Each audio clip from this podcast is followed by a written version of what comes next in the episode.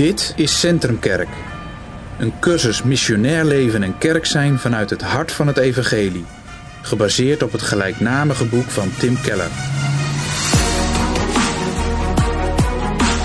Module Stad, deel 5. Culturele betrokkenheid. Evangeliebediening volgens Centrumkerk kent nog te weinig, nog te veel contextualisatie met betrekking tot de stad en de cultuur. Omdat de stad zowel mogelijkheden schept voor de bloei van de mens als voor verafgoding van de mens, kent onze bediening een balans, waarbij we het evangelie gebruiken om de cultuur zowel te waarderen als uit te dagen om in overeenstemming te komen met Gods waarheid. 18. Gecombineerde inzichten. In de vorige aflevering stonden we stil bij vier belangrijke modellen voor een christelijke omgang met de cultuur. Elk model bleek sterke en zwakke elementen te bevatten en een Bijbels supermodel bleek niet voorhanden. Wat zijn de leidende principes voor een bijbelse, evenwichtige en vakkundige omgang van het christelijk geloof met de cultuur in een snel veranderende wereld? Aanhangers van elk model moeten volgens Tim Keller hun best doen om de inzichten uit de andere modellen te begrijpen en in te passen in hun eigen model. We moeten allemaal het midden opzoeken. Hoe verder van het centrum, hoe meer risico je loopt dat je niet altijd aan alle Bijbelse thema's tegelijk recht doet. In het midden van het schema, waar de assen elkaar snijden, vertrouw je meer op alle Bijbelse thema's tegelijk. Hier wordt geprobeerd alles bij elkaar te houden, dus schepping en zondeval, natuurlijke en bijzondere openbaring, vloek en algemene genade, het reeds maar nog niet en zonde en genade. Dit is het centrumkerkmodel voor de omgang met de cultuur. Het vermijden van de onbalans van het triomfalisme of een terugtrekkende beweging, maar ook niet het culturele compromis aangaan of ons in onze eigen cultuur terugtrekken.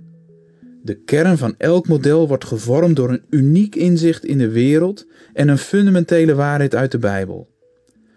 Daarom moet iedereen op zijn eigen plek in zijn eigen model nederig het scherpe inzicht en de wijsheid in de andere benaderingen zoeken, om beter Gods woord recht te doen en zijn wil te gehoorzamen.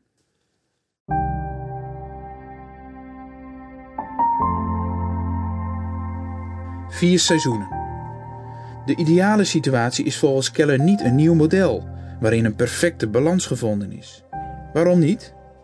Omdat de relatie tussen het christendom en de cultuur niet statisch is, maar een cyclisch verloop kent.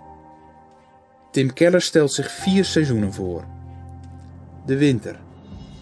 In de winter heeft de kerk een vijandige relatie met een voor-christelijke cultuur. Er is nauwelijks sprake van een levendige christelijke gemeenschap. De kerk is geestelijk zwak. Lente. De kerk is omringd door vijanden, maar groeit wel. Zomer. De kerk staat in hoog aanzien. Christenen voelen zich thuis in de cultuur. Herfst. De kerk raakt gemarginaliseerd in een postchristelijke cultuur. Elk model heeft een soort gereedschapskist met bijbelse thema's en benaderingen. Het huidige culturele seizoen helpt ons te bepalen welke gereedschappen we uit de kist gaan halen. Onze keuze voor een bepaald model wordt waarschijnlijk beïnvloed door ons temperament en door de geestelijke gaven die we hebben. Je gaven maken je opmerkzaam op bepaalde problemen.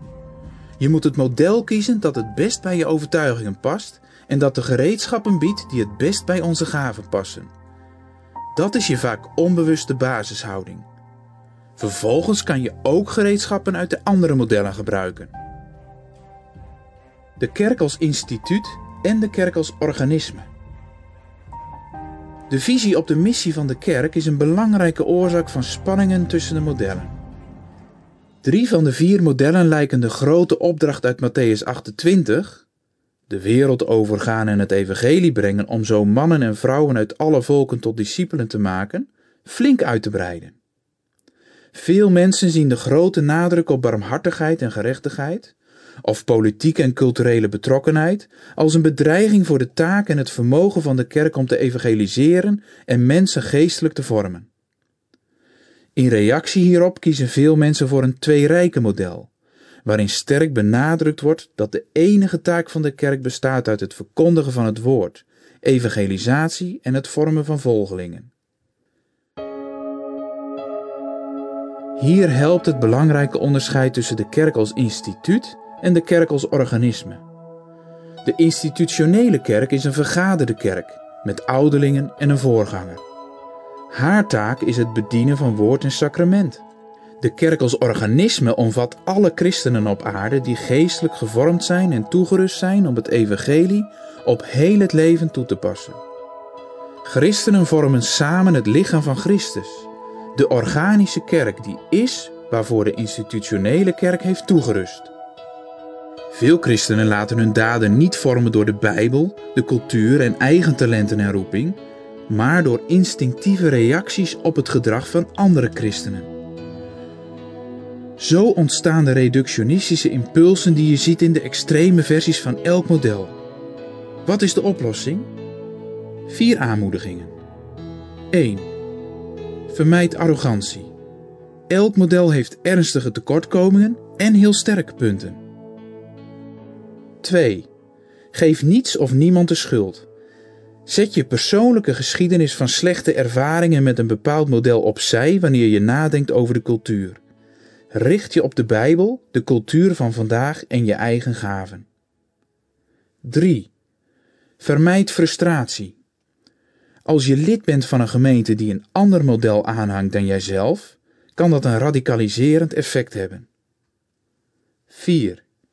Wees niet naïef. Het is onvermijdelijk dat elke kerk of christen bij een model hoort. Leer van het evangelie een nederige houding. Waardeer de andere modellen en erken dat je zelf ook binnen een model valt. Geniet van de sterke kanten van je positie. Onderken de zwakke punten en neem zoveel sterke punten van anderen over als je kunt.